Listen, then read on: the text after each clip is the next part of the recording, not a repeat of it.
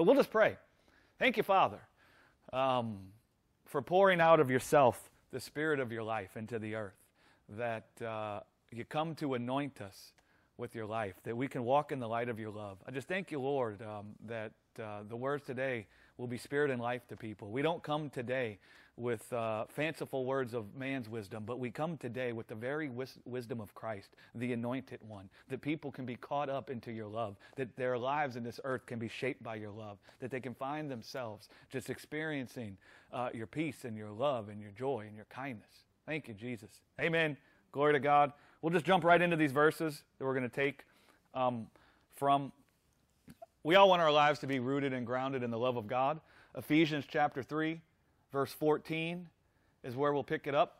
And this is the Apostle Paul. And he comes and says, For this cause I bow my knees unto the Father of our Lord Jesus Christ. This is not like a piety kind of thing or a worldly piety kind of thing where we got to now get on our knees. What he's talking about is he's humbled himself before the mighty hand of the Father. What he's saying is he's seen, since the Father come to give him life, he's now stopped trying to give himself life. That's what it means that he bows his knees. He humbled himself prostrate before the Lord. He's not talking about we got to get a kneeler out here and we all going to come together and kneel and recite some things. This is what he's talking about.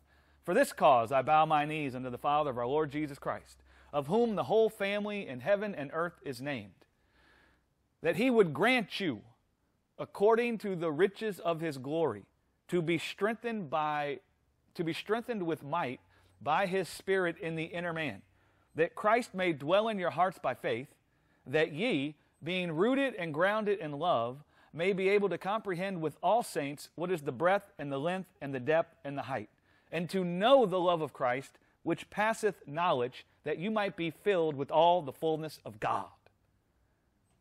I think everything that, that I preach comes out of that.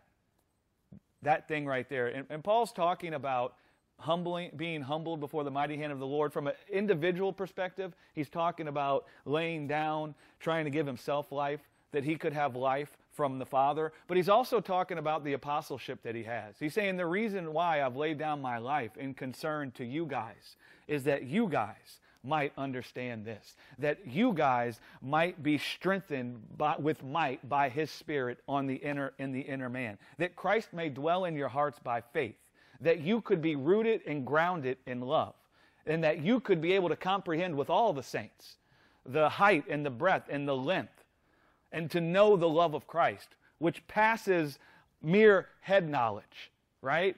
And it becomes an experiential knowledge where your life is shaped by the love of God. Is that beeping going to stop? Because it's probably going to pick up on the thing. Some, something's beeping over and over and over again. No, no, no. You don't have to be sorry. If, if it just happens like for a second, that's fine. But if it's going to keep going, um, it might be, be better to turn the beeping off, or you could tur- turn it silent and do it. Glory to God. you didn't hear the beeping? That's because I talk so loud. I used to think I was the only one that talked loud, and then I, I recently realized no, everybody in my family talks loud. And so if you ever think, why does Greg talk so loud? You can blame all my family. I'm joking. they probably talk loud because of me. um, so that's, that's what Paul's basically giving you an outline of why he's ministering the gospel. He wants you to be strengthened in the inner man by the power of God's Spirit. That faith would dwell in your heart, that Christ would dwell in your heart through faith to the end that you would be rooted and grounded in the love of Christ. That along with all of the saints, the family in heaven and earth that is named by the Father, that you would comprehend the height, the width, the depth, and the length of the love of God, right? That passes mere head knowledge, right? But it's an experiential knowledge where your entire life is shaped by God's love for you. You guys bear with me one second. I got this thing locking up on me. So Paul says that that's what I'm, I'm busy with when I'm preaching the gospel to you guys. That's what I'm after, right? And he's giving them um, something they should be after, right? You're not after some ministry. You're not. You may have a ministry, and a ministry might come out of you, but it's not what you're after, right? You're not after some money. You might get some money, And you might enjoy that money, but that's not what you're after. You might get a house, but that's not what you're after. You, you could get a lot of things, but it's not what you're after, right? Even the good fruit we could see born from our relationship with God in the forms of ministry or uh, churches or any of that, healings, none of, that's not what we're after. What we're after is being rooted and grounded in the love of God. We're after our lives being shaped by that. That's what we're after, right? And I, I don't think any of us want to be un, want to be barren or unfruitful in the knowledge of Christ Jesus, right? I mean, if we know God loves us, what do I mean by if we know God loves us? I mean, if we have a head knowledge that God loves us, I mean, if you poll every Christian and say God loves you, they'd all say, yeah, yeah, yeah, God loves me, right? I mean, if we know in our head that John 3:16 says, "For God so loved the world that he sent his only begotten son," I think that we all want to experience a life shaped by that love, where it isn't just merely a head thing that we say, but we find our whole spirit, soul, and body just animated with the love of God, right? And experiencing the love of God in our lives looks like being filled with the fruit of the Spirit. That's what it looks like. For your life to be shaped by God's love for you, it looks like the fruit of the Spirit manifesting in you. And, and guys, we don't want to judge our lives by whether or not we think we always, quote unquote, feel the fruit of the Spirit. Okay? Being filled with the fruit of the Spirit does not mean you'll never feel discomfort. it does not mean that your flesh will never feel uncomfortable. It does not mean that you might never feel grieved. It does not mean that you might never feel upset about something. Okay? So you don't want to judge whether or not you think you have the fruit of the Spirit active in your life by whether or not you ever feel grief or whether or not you ever feel discomfort. Okay? What it looks like being filled with the fruit of the Spirit is that when the life that's in this world presses in on us, the fruit of the Spirit wells up inside of us and keeps us, right? from the temptation that's in the earth. That's what it looks like. It looks like when we encounter the death that's in the world, the life of God that dwells in us will produce the fruit of the Spirit. And really, the only thing we need for this life is the fruit of the Spirit. That's really the only thing we need. That, that's really the only thing we need. I know we think we need all kinds of things, right? But really, the only thing we need to navigate this life is the fruit of the Spirit. That will answer everything that we could ever encounter. It works itself out in every situation we, enc- we could encounter, whether in our personal relationships, whether it be in our work relationships, whether it be in things we encounter in our lives, whether it be with our kids, whether it be when if you have to deal with me, the, the thing that you need if you have to deal with me is you need the fruit of the Spirit. Right? That's the only thing That's why I preach so much about this, right? I realize people really need the fruit of the Spirit to be able to deal with me. No, I'm, I'm, I'm joking. Glory to God. Um, but where, where, where can we find the love of God? I mean, where can we find it? You know, we call the message looking for love in all the wrong places. Where do we find the love of God? How can we see our lives anchored in God's love? How can we see our lives rooted and grounded in God's love? How can we see our lives shaped by the love of God? And really, what are the stumbling blocks to us experiencing the love of God? Right? What are, what are the stumbling blocks? What are the things that try to get in the way of us experiencing God's love for us? That's what we want to talk about today. And it's a personal thing for me because there were many times in my life where I knew God was my Father like I really knew God was my father. And I knew I was beautiful to God. Right? Like I had already come to like a tremendous revelation of the grace of God in the sense of, of realizing that He'd never been ashamed of me, that He had never condemned me, that He was never against me, and yet I still felt tormented in certain areas of my life. Right? I knew God loved me, but I was, ex- I was struggling to experience God's love, and I was struggling to experience His peace and His love and the fruit of His joy. I was in the place where I was still struggling to experience that, and yet I had been in the grace of God for some time. And I don't just mean like, you know, yeah, we say grace before dinner. I mean, I had gotten a revelation that life is not found in my own works, but it's found in the grace God has poured out on me because He loves me. But there were still areas where I just felt tormented. And, you know, what I did was I spent all my days trying to figure out what was causing me to stumble. Right? I, it became like a, a, a game of hide and go seek for me. Right? Like the love of God is hiding somewhere and I'm seeking it out. Where's it at? Right? I know it's there, but how come I'm not tasting it right now? What is going on? Right? And listen, guys, I don't mean that I felt discomfort. We're not going to feel discomfort like I just said, but I mean my heart and my mind wasn't at rest. And so I'm trying to find the love of God. What's going on? It became like a, a, game of hide and go seek. It became like hidden pictures. You ever got you guys ever seen those hidden pictures things where you're trying to find the the little things that are hidden in the pictures? The love of God was like that. It was like what did the kids watch? Elmo, Finding Elmo. It was like finding Elmo for me. Where is the love of God? When I worked at the finance company um, in Colorado, I used to watch this morning show, and there was a segment on the morning show called Where in the World is Matt Lauer?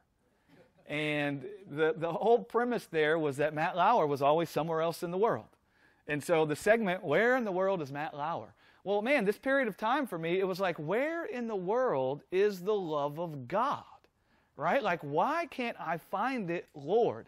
What is this torment? Why won't my heart and my mind go to rest? I know all these things. I know I'm a son. I know I'm beautiful to you. I know you don't condemn me. I know all of that, and yet here I am still experiencing torment in this area of my life. Where's your love? Show me the love, right? Was it show me the money? And show me the love, right? That's what I was like with God. Show me the love, bro. What's the deal?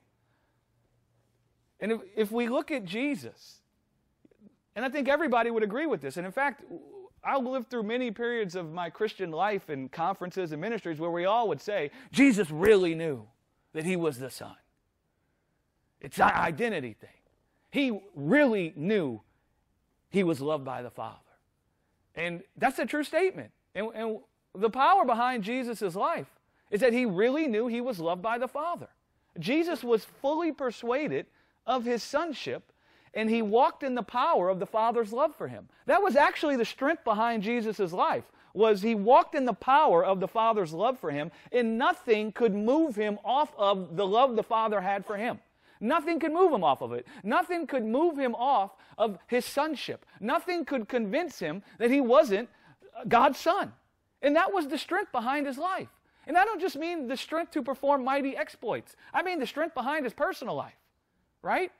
To just enjoy the love of God and to just enjoy love with God or life with God. And so, why was Jesus rooted and grounded in the Father's love? What, what made that happen? Was it just because Jesus rocks and we suck?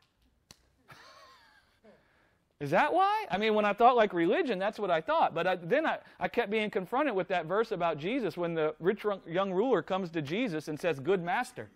As if the thing that's coming out of Jesus is based on his own goodness or his ability. And Jesus says there's one who's good.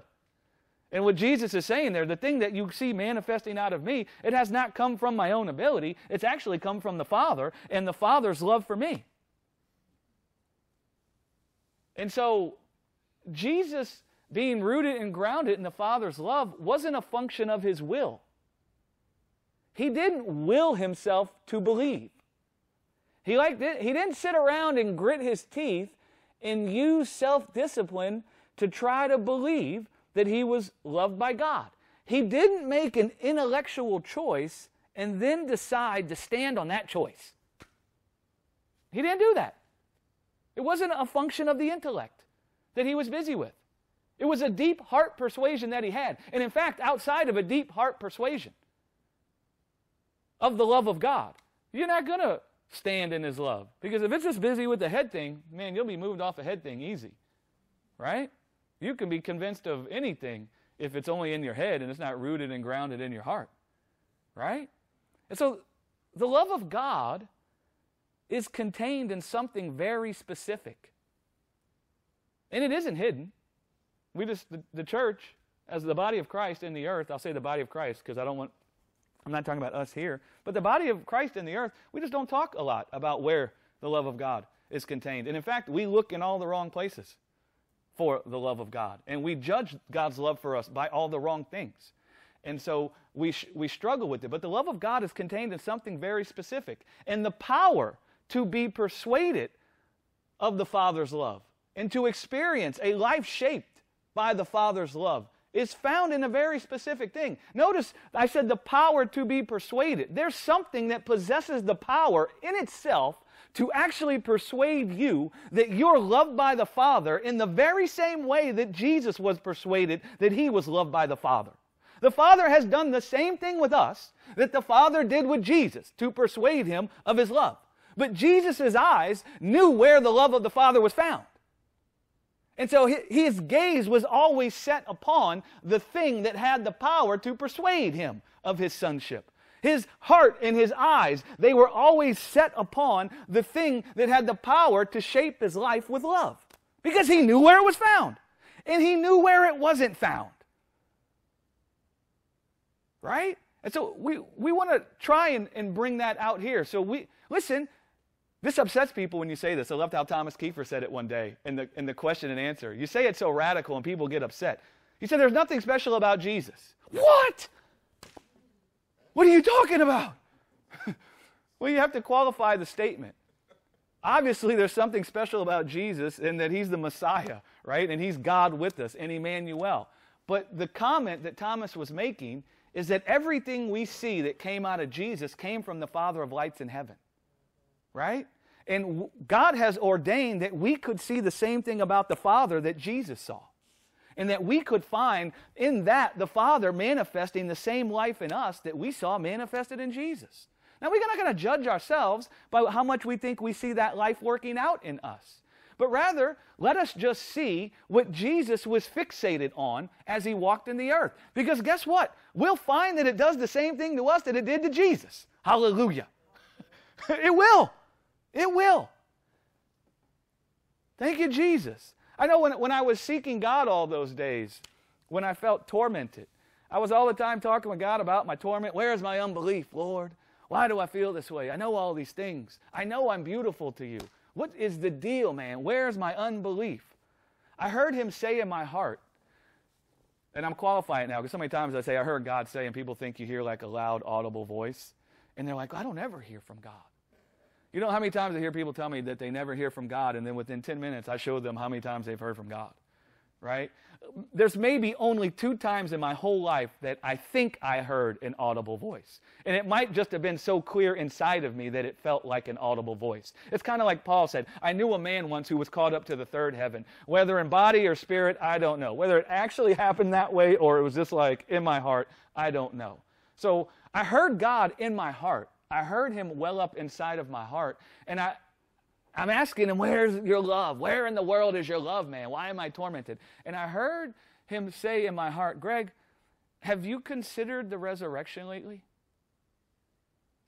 You know, and at the time, I didn't know what he was talking about or why that was the answer. I didn't understand what he was trying to say to me. I, I just knew that's what he said. And so I started considering the resurrection more. It's not that I had never considered the resurrection. I mean, I had preached on the resurrection for years. But he was tell what I what I realize now is see God was telling me that the his love is contained in the resurrection.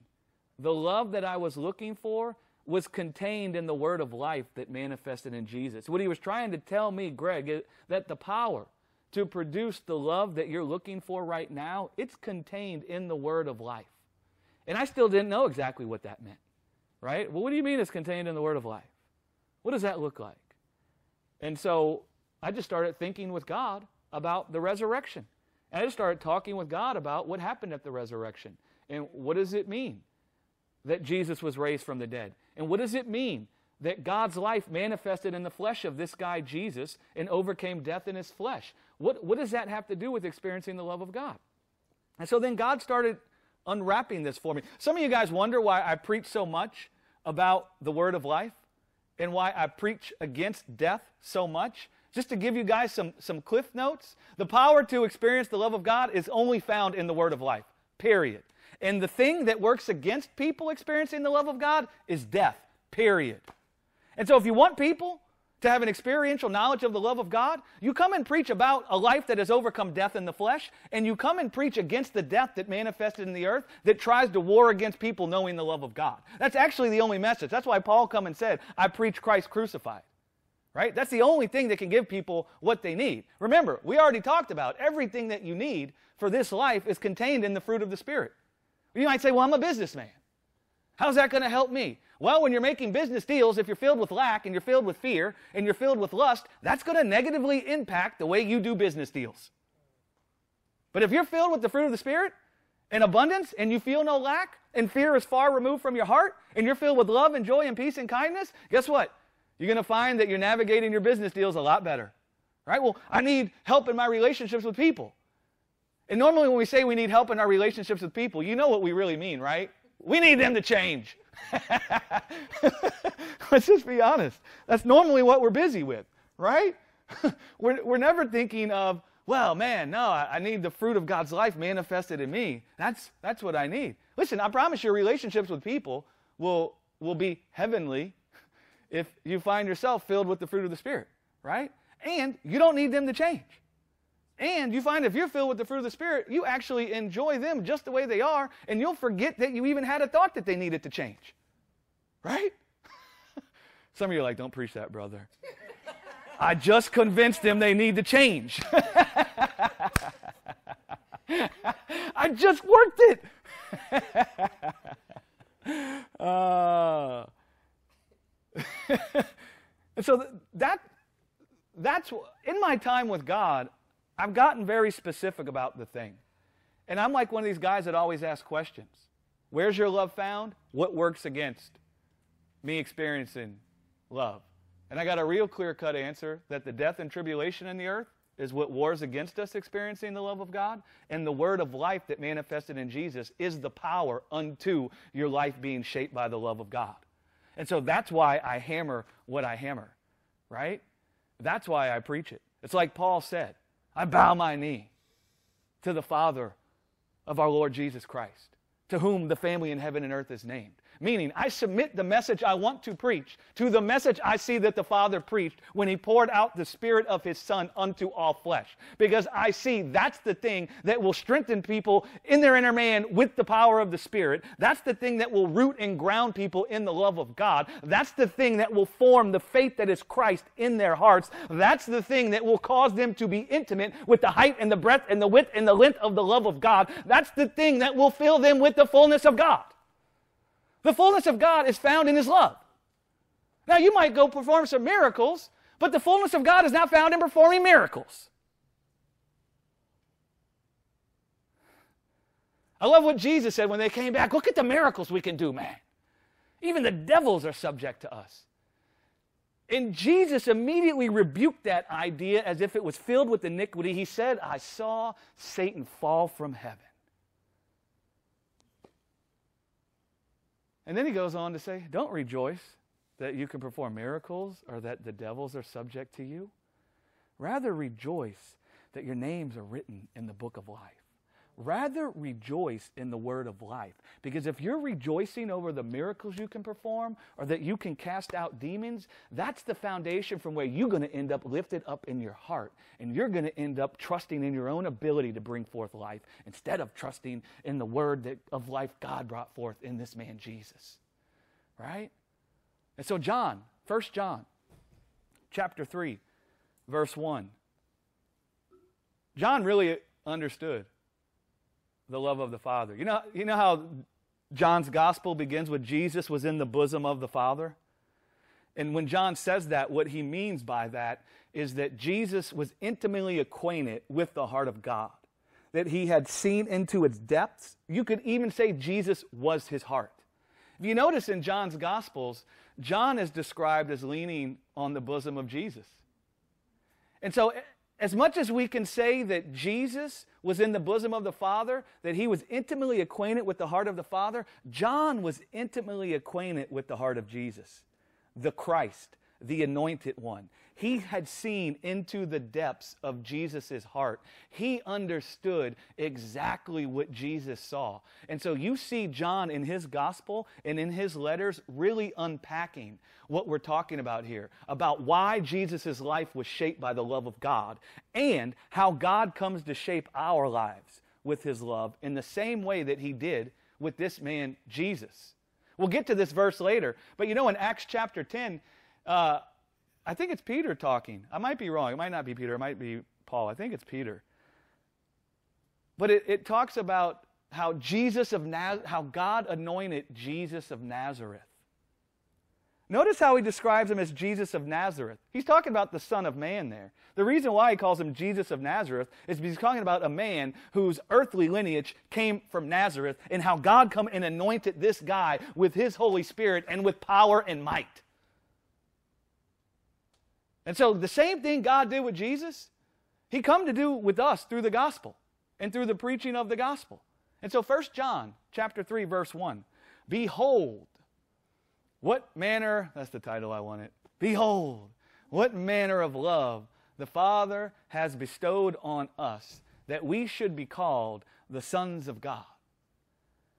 Therefore the world knows us not because it knew him not. Some of us are waiting for the world to acknowledge our beauty. Like if we could just get the world to give us a stamp of approval, oh, hallelujah. I hate to break it to you, the, the thing that founded the world is against humans. The serpent hates humans. And he founded a system in the world that persecutes humans. So if you're all the time looking for affirmation from the world around you, you ain't never going to find affirmation. You're only going to find the world all the time uncovering your nakedness and say, Are you really God's son? Are you really God's daughter? What about this? That's the only thing the world will ever do to you. The world knew him not. It didn't even acknowledge the beauty of God himself when he came into the earth. God himself came into the earth. And the world didn't even acknowledge the beauty of God. But we're looking for affirmation from the world around us that we're beautiful or that we're okay. We're okay. It's like we sit around, am I okay? Let's take a poll from the world and see if the world agrees that I'm okay. Who cares what the world says about our reputation? Who cares what the world says about how we look, how we talk? Who cares what the world says about any of that? The world didn't know him, and we ought not think it's going to know us. right? What manner of love the Father has bestowed on us, that we should be called the sons of God. When John says, What manner of love the Father's bestowed on us, he's talking about Jesus. He's talking about God having given us Jesus. That's what he's talking about. He's talking about God um, he's talking about the word of life that manifested in the resurrection of Jesus. He sees that the very life of God manifested in the flesh of this man Jesus and consumed the death that was in his flesh when he was dying on the cross and manifested the life of God. That's what John's looking at when he says, What manner of love the Father has bestowed on us that we should be called the sons of God. He's talking about having seen the very life and immortality of God having manifested inside of the flesh of this man Jesus. And he's recognizing something about Jesus where he's saying, This guy's the anointed anointed one. If he's got the life of God in him, he's been anointed by God. Not just with life itself, but he's been anointed with life for the purpose of anointing us with life. And that can only mean one thing that the Father's love is filled with heart, love towards us. The Father's heart is filled with love towards us. So when John says, What manner of love the Father has bestowed on us, John is talking about the Father pouring out of himself the Spirit of his life on all flesh through Jesus. That's what he's talking about. And if you remember, John begins his letter by saying, That which was from the beginning, which we have seen with our eyes, which we have heard, which we have looked upon, our hands have handled of the word of life. That's what John's talking about when he's thinking of, my goodness, I see the love this guy has for me. That's what he's referencing when he says, What manner of love the Father has bestowed on us. And so you might think, What is the word of life? Because he's, that's what he says. That which has been from the beginning, this word of life, we've seen that thing manifested in the flesh of Jesus. And in seeing that manifested in the flesh of Jesus, it is screaming loudly in our faces of the Father's love for us. And so, what, what's the way you could describe the word of life? You know, you could say a lot of things about it. Um, the way I would say it is, at its base definition, is the word of life is that the Father has a life in himself that overcomes death in the flesh and the death that's in the world. And he has given us that life as a gift in his Son. That's the word of life there. The Father has a life in himself. What, what, what ails us? The death that's in the world. What ails us? That sin found an opportunity to manifest death in our flesh. That's what ails us. The thing we really need for our lives is for our lives to be over to overcome the death that's in the world, right? Most of us we have a tendency to define whether or not we're loved by somebody by how they care for our lives, right? Like we, we say it all the time, like the people in Switzerland and the people in Ireland. And I don't mean to be carnal when I say this, but those guys cared for my life when I was there like it was in the middle of the COVID starting to happen, and I had like a cold because I traveled all around the world and didn't sleep for like 36 hours. Man, and uh, Daniel and Gerda, Gerda's feeding me soup every day and making me tea with honey in it over and over. I mean, these people cared for my life like my life was precious to them. And I found something in my heart where I saw these people caring for my life, and it was like, what manner of love these people have bestowed on me that they're caring for my life, even though I'm here sick in the midst of the COVID craze coming about. Right? They didn't kick me out, they didn't ask me to leave. Man, they nurtured and cared for me. Right? And the kind of care our lives actually need is we need this death to be overcome. And we need the death in the world to be overcome. Well, guess what? The Father has in Himself a life that overcomes death in the flesh, that overcomes the death that's in the world. And the word of life is that the Father has taken the life He has in Himself that heals us from everything that ails us, and He has poured it out onto us as a gift through the anointed one, the man Christ Jesus. And that's what John's busy talking about. And so he, you could, to combine the thoughts, what manner of love the Father has bestowed on us, that He has poured out on us the life He has in Himself. What manner of love the Father must feel for us that He has given of Himself a life that overcomes death in the flesh and that overcomes death in the world. What manner of love is it that this guy must feel for us that He's come and given us of His most precious gift? Most of us, if we got something precious and rare, we got it locked away in a safe. How many of you think you have something precious and rare to you today? How many of you want to give it to me? Why not? Why not? I mean, we, we define how valuable something is by how rare it is. Right? When we talk about a car and how, oh, they only made 500 of these Shelbys. And we're like, that Shelby is rare. It's valuable. Right? Or Tom Brady's rookie card. How many Tom Brady rookie cards are out there? Oh, it's valuable. It's rare. So we define a thing how, its value by how rare it is. The fewer there is of it, the more valuable and more rare it is. Well, guess what? Paul come and said, God, the only immortal, the only one possessing immortality in himself, the only one possessing a life that can overcome death in the flesh and overcome death in the world, the only one who has it. It makes it the most precious and rare and valuable thing that's ever been. Hands down. Now, how much must this guy think of us that he's come to give it to us as a gift? That he's come and emptied himself. He's turned himself inside out to give of us the most precious thing that he has. And he hasn't held any of it back. He's poured all of it out. It says Jesus was a man that the fullness of the Spirit came upon. The fullness of the measure of the Spirit. God poured out the fullness of the measure of the Spirit on all of us in Jesus. Why do you think it's called the Spirit of the Son?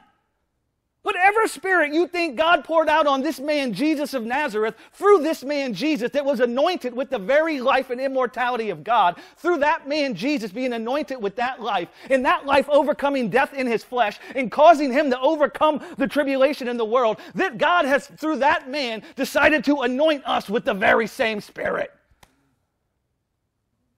What manner of love must this guy feel for us that he sees so much value in us that he came and gave us the most precious thing that he has in himself?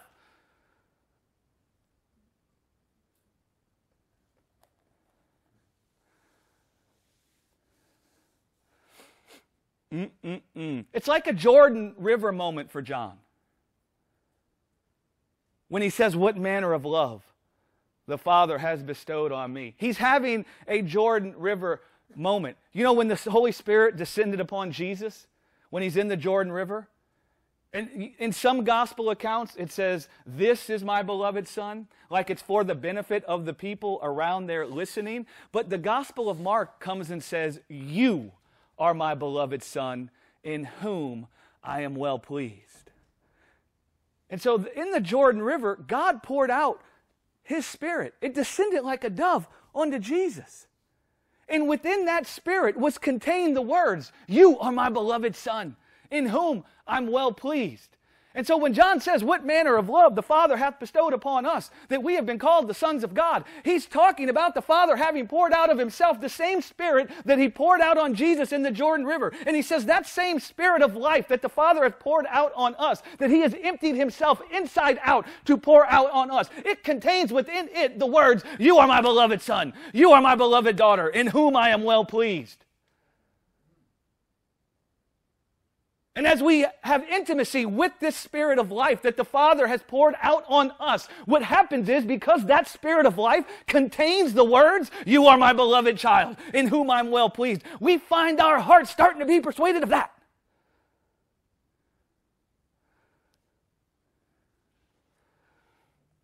It's like my parents. I just want to explain this dynamic. You know, when I was a kid, I don't say it's right. It's the world's way of thinking. But if my parents gave me what I wanted, do you know what I felt like? I'm loved. And what I wanted is what I thought I needed to have life. And if they gave it to me, I felt loved. But if they didn't give it to me, what do you think I felt like? They don't love me. I remember when I was 10 years old, we, I was on a basketball team called the Smurfs.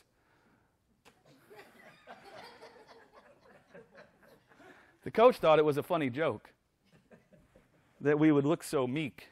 Boy, were we mighty, though we won all the championships, and he thought it was funny to call us the Smurfs because it would fly in the face of people's traditional thinking. I love that man. That man was the most difficult coach on me I ever had. He was brutal. But I tell you what, I could tell that that man loved my life.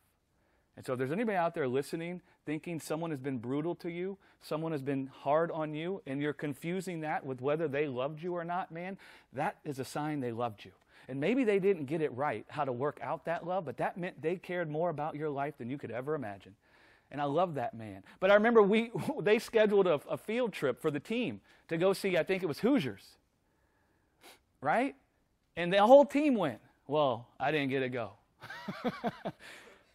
and listen, man, I'm 10 years old at that point, and I thought life, what I needed to have life was found in going to that movie with my team right? But there was something going on with the family. I can't remember what it was. And so my parents didn't let me go. Well, I did not feel loved at all because I saw that they were keeping from me what I needed for life. Right? And you see, the thing with God is He knows what we need for life. We need the life He has in Himself. He actually knows the world doesn't have the life that we need in it. He, he's not confused. Right? But we could so many times look at whether things are going right for us in the world and think that means the Father doesn't love us. Because we think we need these things to go right to have life. But God's seeing that He, he knows we need His life to have life. And so He's actually given us the thing that we need, which is the Spirit of His life. And that's where the persuasion that we're loved by God is found. I promise you, if you start, if your gaze gets fixed on the Spirit of life that God poured out through His Son Jesus, that Spirit will persuade you that you are loved by God. It will persuade you that you are the beloved of God. You'll find everything you were ever looking for to have life contained within the Spirit of God's life. And you'll find yourself thinking like John, what manner of love this guy has bestowed on me that he has poured out of himself his spirit of life through this man, Jesus. Mm. If you look at in, in John's first gospel, his gospel and his letters are all intertwined. He's unwrapping the same things. Right? He talks about walking in light in First John. He talks about Jesus being the light in his gospel. And if you look at in John's gospel in the first chapter, he says, In Jesus is life. He's not just talking about any old life. He's not talking about like a baby that's born into this world breathing. He's not saying, well, Jesus is breathing. That's not what he's saying. He's saying in Jesus is the life of God. In Jesus is the life of God. And the life of God that manifested in Jesus is a light to all people. That's what he's saying. A life manifested in this guy Jesus, and that life came straight from the Father of lights. And that is a light to all people. He goes on to say that Jesus is the light that lights up every person that enters the earth. Lights up every person that enters the earth. And what that means there is, is the life that manifested in Jesus is a light to every person that enters the earth. It declares the same thing to every person that enters the earth. And do you know what it declares to every person that enters the earth? The Father loves you. It declares to every person that entered the earth, just like you heard the voice from heaven when Jesus come up out of the Jordan River, you are my beloved son, you are my beloved daughter, in whom I'm well pleased. That's what the light that manifested in Jesus tells every human that enters the earth.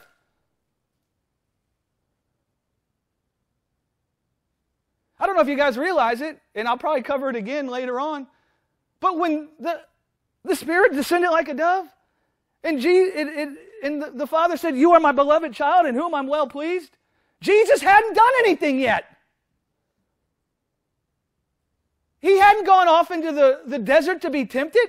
He hadn't resisted the temptation. He hadn't performed any miracles. He hadn't gone to the cross. He hadn't done anything yet. His ministry hadn't even started yet. And in fact, he was waiting to receive strength from on high, like Acts says, which was the word of the Father's love for him, that was contained in the Spirit of God, the Spirit of his life that came down and anointed the man, Jesus from Nazareth. And so the Father come to anoint all of us the same way. And so the light that manifested in Jesus, the life that manifested in Jesus, is supposed to be a Jordan River moment for everyone that enters the earth. Where by seeing the life that manifested in Jesus and seeing that God anointed Jesus of Nazareth with the Spirit of His life, that we could hear the Father's voice saying to us, You are my beloved child, in whom I'm well pleased.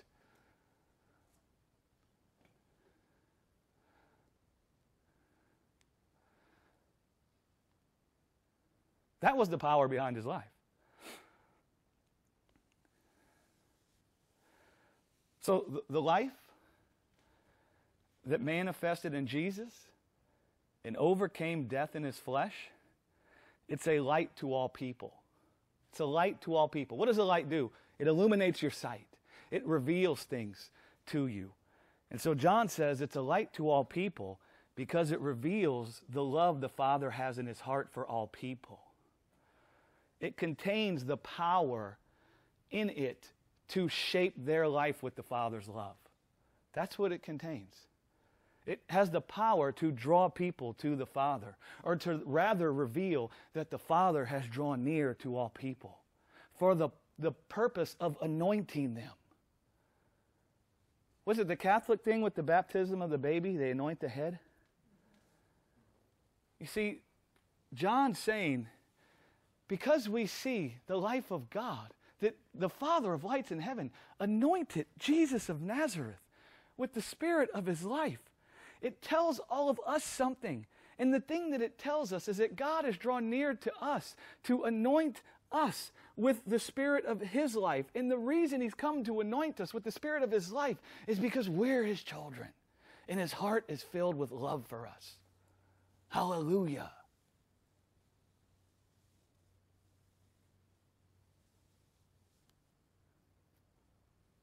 What about Abraham? Some of you think, well, no, no, no. God can't love you till you believe. You have to believe before God loves you. Let me ask you this Did God call Abraham the father of many nations first, or did Abraham believe first? I don't think we realize it, but we think the power unto our life is found in, in our ability to believe. And we do believe to experience life, but the power comes from God declaring something to us first. And then we decide whether we're going to believe it or not. Right? Just because God come and told everybody, you are my beloved children, whom I'm well pleased, that does not mean that everybody's going to grab a hold of that. As John would come forth and say in, in John chapter 1, to, to all those who received. He says, So Jesus is the light that lights up every person that enters the earth. Jesus has revealed to every person that entered the earth that the Father has come and declared that they are his beloved child in whom he is well pleased. He goes on to say, And to all those who grab a hold of that word, they shall receive strength from that word. What word? That the Father loves you. The word of the Father's love for you is found in the life that manifested inside of the flesh of Jesus, conquering the death that came upon him at the cross, raising him up into a glorified immortal body that can never be touched by sin again. The word of the Father's love is contained in that. It's a light to all of us, declaring to all of us that we are his beloved children, and he has poured out of himself the same life that he anointed Jesus Christ of Nazareth with, and he has anointed us with that life so that we will also overcome the death that's in the world. And we'll find our lives shaped in this earth, knowing knowing and experiencing the love of God instead of finding our life shape in this earth. He loves me, He loves me not. He loves me, He loves me not. He loves me, He loves me not.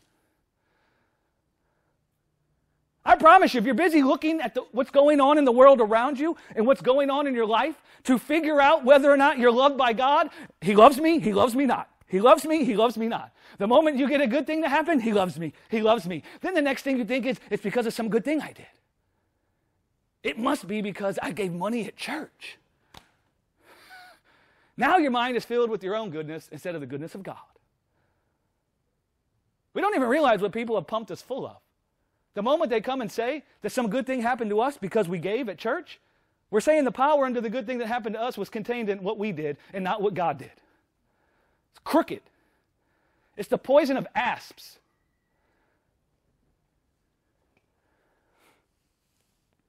First John says, Our intimacy is with the Son, and through the Son, we have intimacy with the Father. When he talks about having intimacy with the Father, he's talking about being intimate with the life that manifested in the Father. He's talking about we see the life of the Father manifested in the Son. We have intimacy with that life that manifested in the Son, and through that, man, we have intimacy with the very life and the love of the Father. And he says that love does something in us where it perfects our hearts from the life that's in the world and the fear that's contained in the life that's in the world.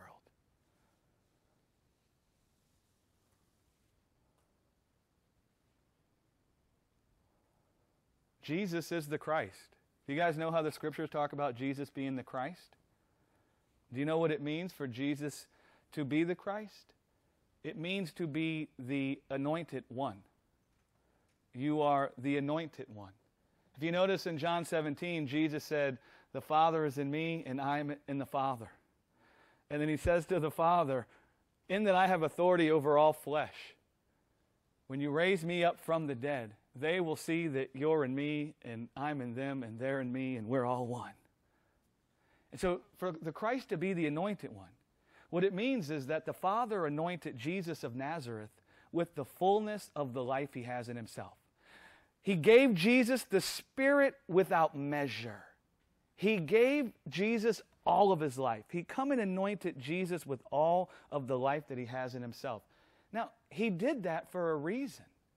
And the reason that he did that was so that he could pour out on us, pour out on all flesh, his spirit, and thus anoint us with his incorruptible life. And so he anoints Jesus with the fullness of his spirit of life. And the reason he did that was so that through Jesus, his spirit could be poured out on all flesh and he could anoint us with his incorruptible life. I mean, isn't that what we all want? You want a life that can't be corrupted, don't you? Well, the, there's only one person that has that it's the Father. And John says, I see that the Father came and gave me everything I wanted and everything I needed in this man Jesus.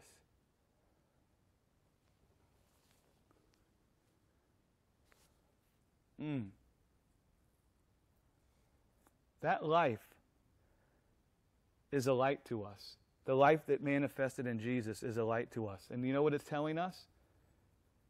The Father loves us just as much as He loves Jesus in the same exact way. So, whatever you see He gave Jesus, He come to give that same thing to you. And you can go find that in John 17. Jesus himself prayed that we would know that the Father loves us the same way that he loves him. He says, Everything we about to do is so that they might know that you love them in the same way you love me. That's the whole purpose. So the life that manifested in Jesus, it leads us into intimacy with the Father's love. The Father doesn't say, just believe that I love you. No. He manifests his life in the earth, and within that life is the power to lead you into intimacy with his love. It lights up our lives with the Father's love for us as our gaze is set on that life. It's through intimacy with the life we see in Jesus that we are immersed in the Father's love, in our eyes being fixed upon the life the Father manifested in the Son overcoming death in his flesh, that immerses us in the love of God. It anchors us in the Father's love. It purifies our hearts from the fear that's in the world. Do you know why there's fear in the world? Because the life that's of the world is full of fear. Where do you think the fear comes from? It's really interesting the dynamic we create in ourselves. We think if we can perfect the life in the world, then we won't be afraid. But the life in the world is the thing that produces the fear.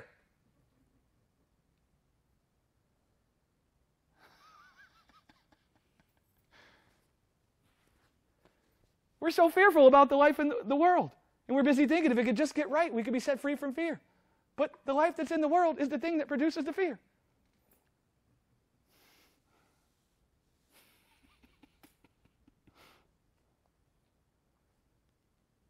The love of God is found in walking in his life.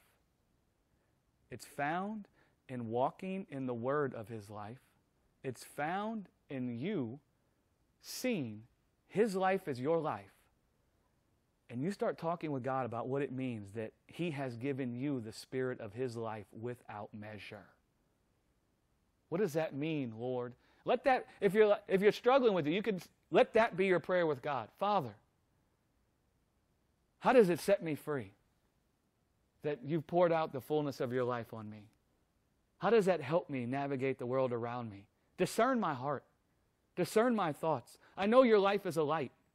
I know you've poured it out. Illuminate my heart with the understanding. Strengthen me in, this, in the inner man by your spirit. He, that's, what he, that's what his good pleasure is to do. That's what he come to do. Everything good that can come out of your life be, will be born from you being persuaded of the Father's love for you. Every good thing. That's the only thing you need, is to be persuaded of the Father's love for you. That's the only thing Jesus knew. We think if we can know this, if we can know that, if we can understand this verse, if we can understand that verse, all of the verses are only valuable so as they can convince you you're loved by the Father the same way Jesus was. If we look at Jesus, remember, we all agreed he was fully persuaded of his sonship. We all agreed that was the power behind what he did. The reason his life was shaped by the Father's love, do you know why? Is because he walked in the light of the Father's life. And what does it mean that he walked in the light of the Father's life? Well, like I alluded to earlier with John having a Jordan River moment. In Mark 1, Jesus has his own Jordan River moment. And Jesus is in the Jordan River. And the Father pours out of himself the Spirit of his life onto Jesus. The Spirit of the Father's life Mark says, descended on Jesus as a dove. And as the spirit of that life was descending on Jesus, the spirit of that life contained the words. And Jesus hears the words You are my beloved Son, in whom I am well pleased. If we could interview Jesus after that, we got cell phones now and we all got our own mics. It's like after somebody wins a golf tournament, how do you feel, man, when you sucked that putt and you won the Masters? If we could have interviewed Jesus after he come up out of the Jordan River, and like, bro, what was that like, man? The spirit, the fullness of the spirit of God's life fell down on you like a dove. Were you busy thinking of how powerful you were and all the signs and wonders you could perform? What was going on in your heart? Jesus. You know what Jesus would say? What manner of love the Father has bestowed on me that he should call me his son.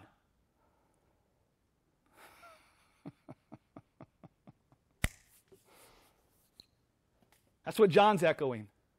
Because remember, John was in the bosom of Jesus, just as Jesus was in the bosom of the Father.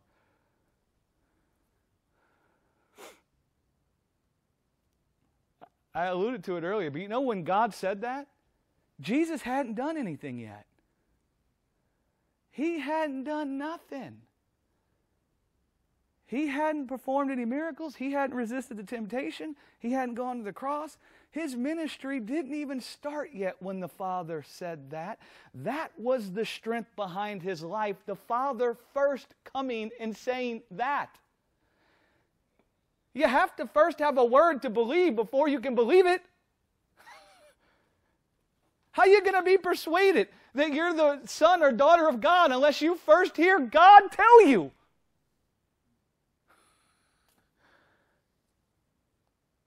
I can't help but read these verses because I love these verses, because it, will mess with your head about Jesus, because Jesus is God also. He's the Son of Man and He's the Son of God. But Acts 10.37 says it this way, for those of you that like scripture references and you want to go read it.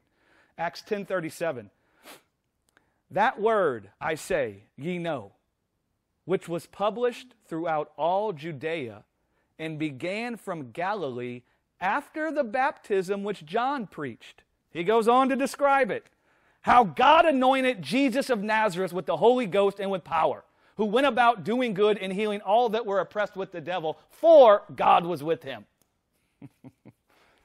He's talking about the Jordan River and how God anointed Jesus of Nazareth with the spirit of his life. And his life received strength from the words of the Father You are my beloved Son.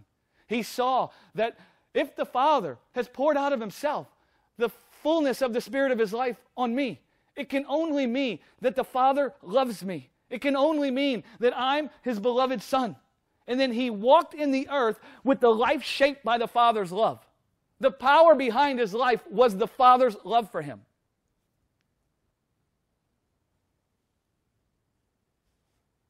He had fellowship with the Father's love for him because his eyes were fixed on the life the Father poured out on him.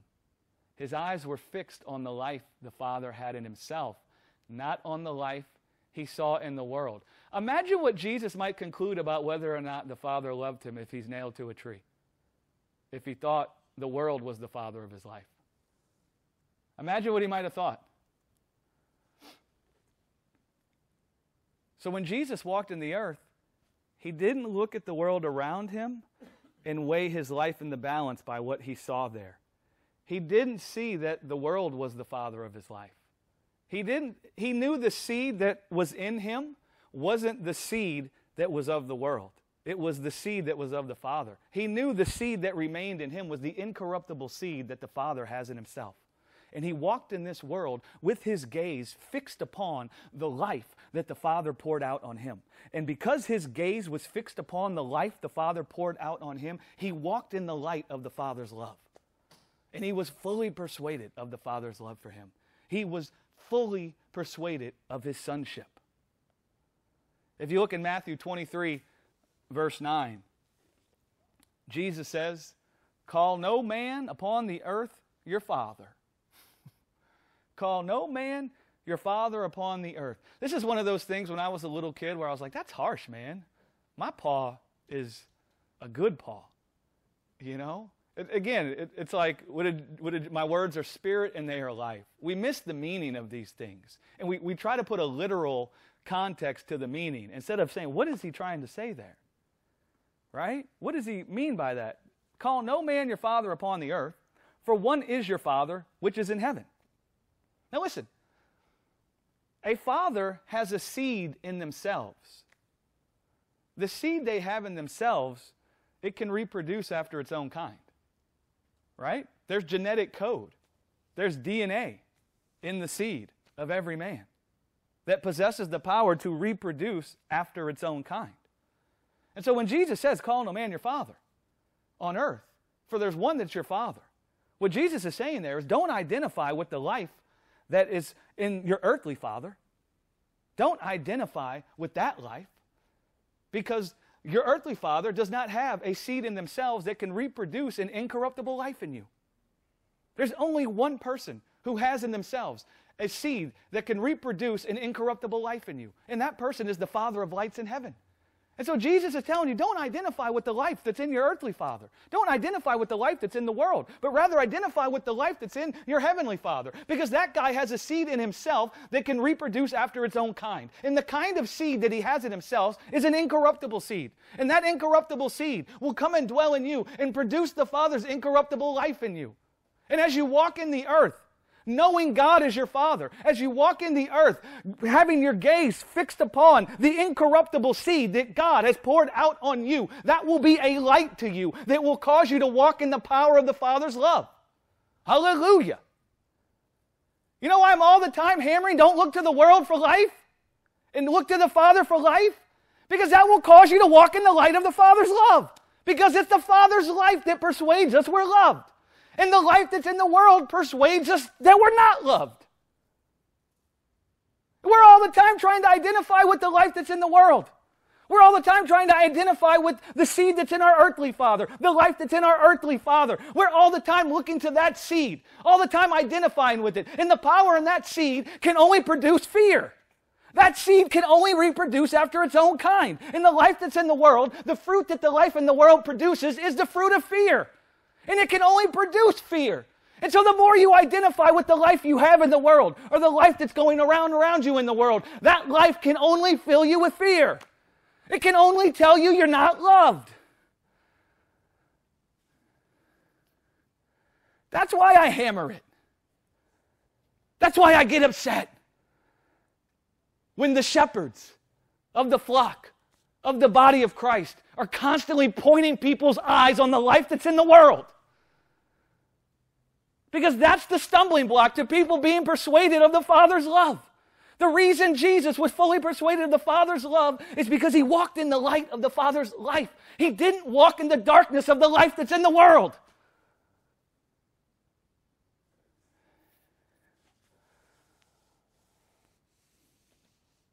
Mm.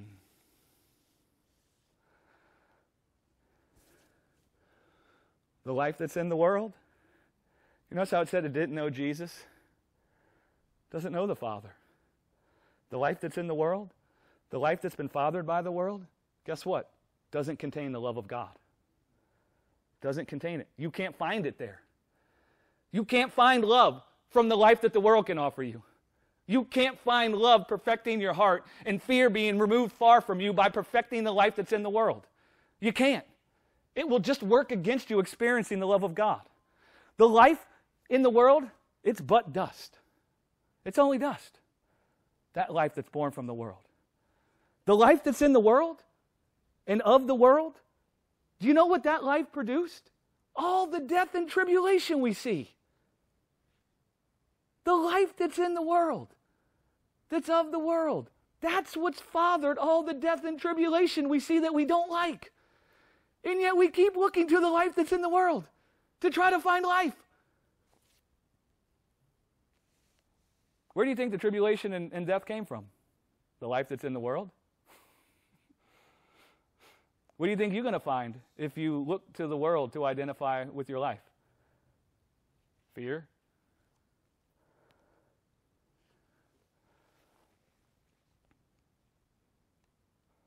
Looking for love in all the wrong places.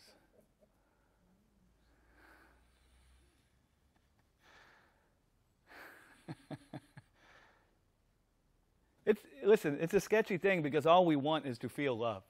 And within that statement, I mean peace and love and joy and kindness. That's really all we want. And we think we're real smart. And so we immediately go about figuring out all the things that are in the way of us having that. Right? And then we try to implement a system to iron all that out. And we think if we can iron it all out, then that will convince us that we're loved. But the thing we're trying to iron out, the, the dough we're trying to work to uh, iron it all out, that dough is full of leaven. And it can only produce the thing that's robbing us from peace and love and joy. It can never produce that which can give us peace and love and joy. It's like eating junk food and eating healthy food. How do you feel when you eat junk food? You feel good? Why not? Because there's nothing good in it. There's nothing good in it. It can only give you what it has in itself to give.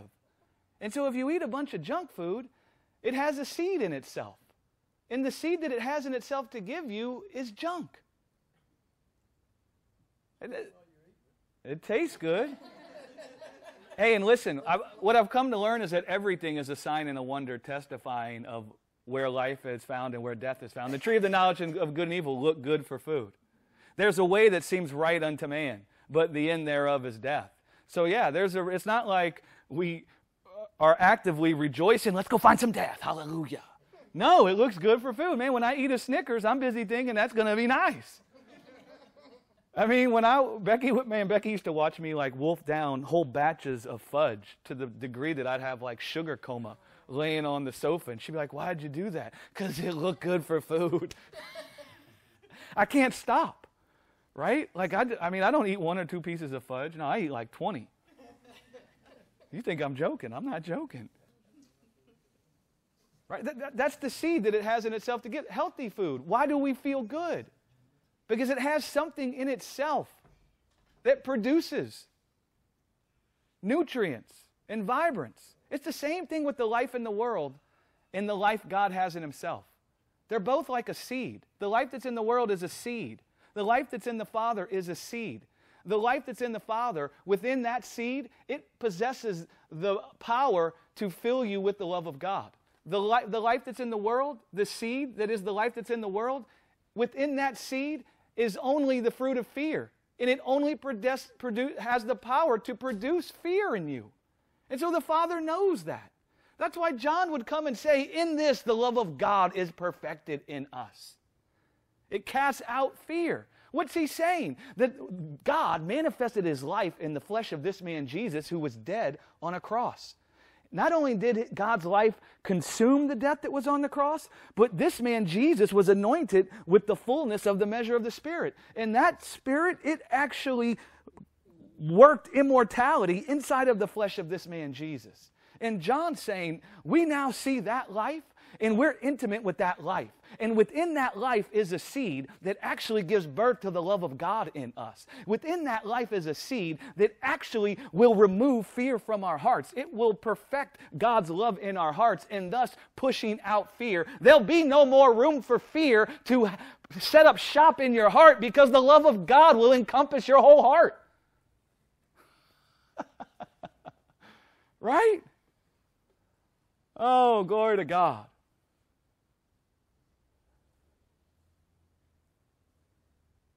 So when you think of when you think of life, and this is something I see God working out in me, I used to always judge life by what I saw.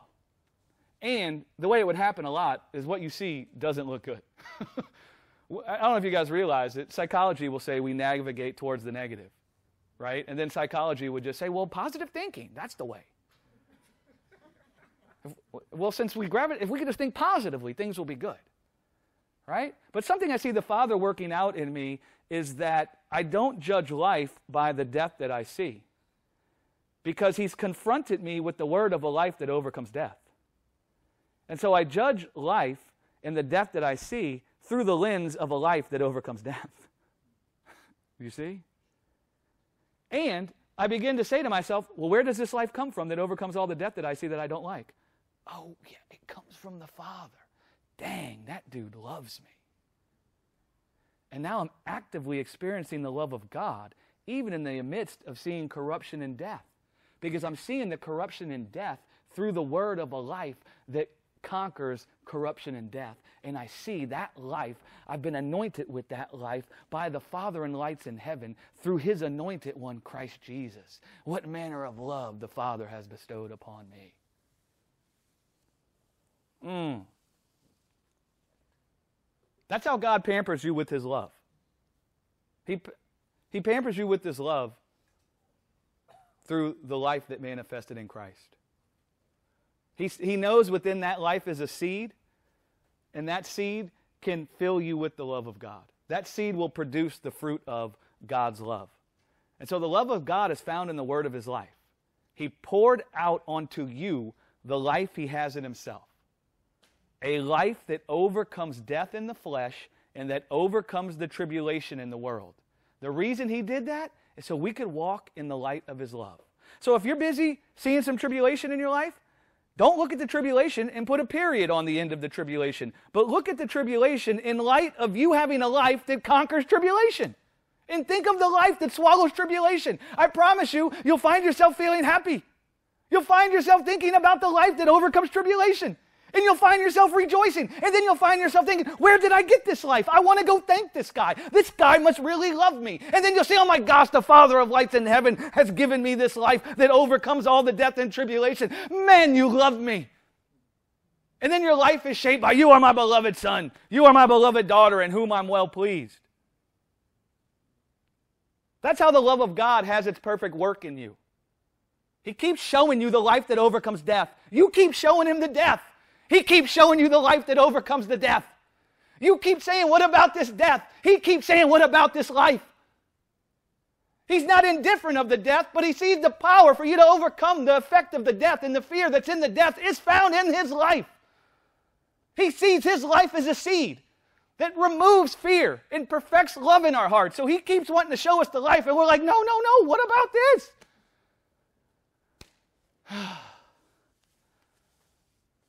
Thank God that He's merciful on my soul. Because nobody did that more than me. What about this? Can we get to that after we deal with this? No, no, no, Greg, you don't understand. This deals with that. No, no, no, but how, if we could just fix this broken foot. All my hopes and dreams were wrapped up in this foot. Just fix this foot, man.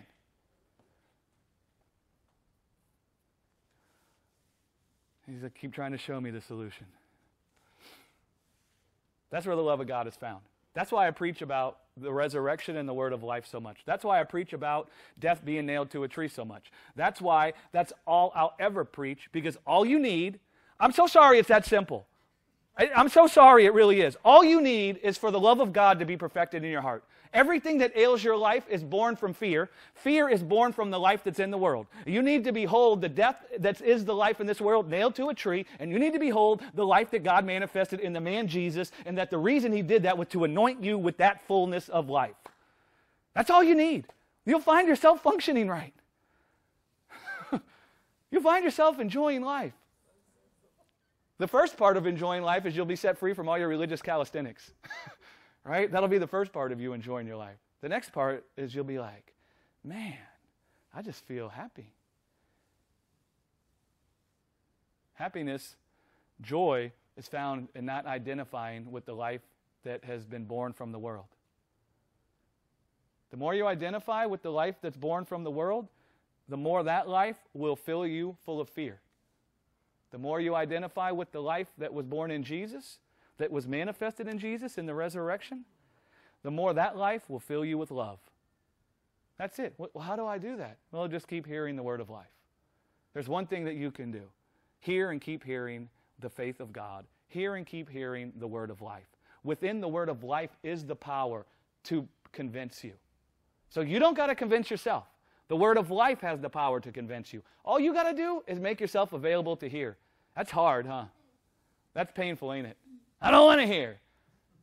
I'd rather watch five hours a day about the political environment. I'd rather watch the news. It's much more interesting. I'm just joking. I'm talking about the, the I'm talking, well, I'm talking about the structures in our world, right? Really, the only reason why we want to watch any of that stuff is because we're concerned about our life. And we're busy telling God we're concerned about our life and we need to see what's going on in our life. But God's like, well, have you considered my life lately? Just like he said to me, dude, will you fix it? Have you considered the resurrection? What, what you trying to talk to me about the resurrection? Don't you see I'm tormented here? oh, Greg, everything's wrapped up in that, bro. Everything's wrapped up in the word of a life that overcomes death. That life is in you. Thank you, Jesus. Thank you, Father, for anointing us with your life. Thank you, Father, that uh, you've given us the full measure of your Spirit.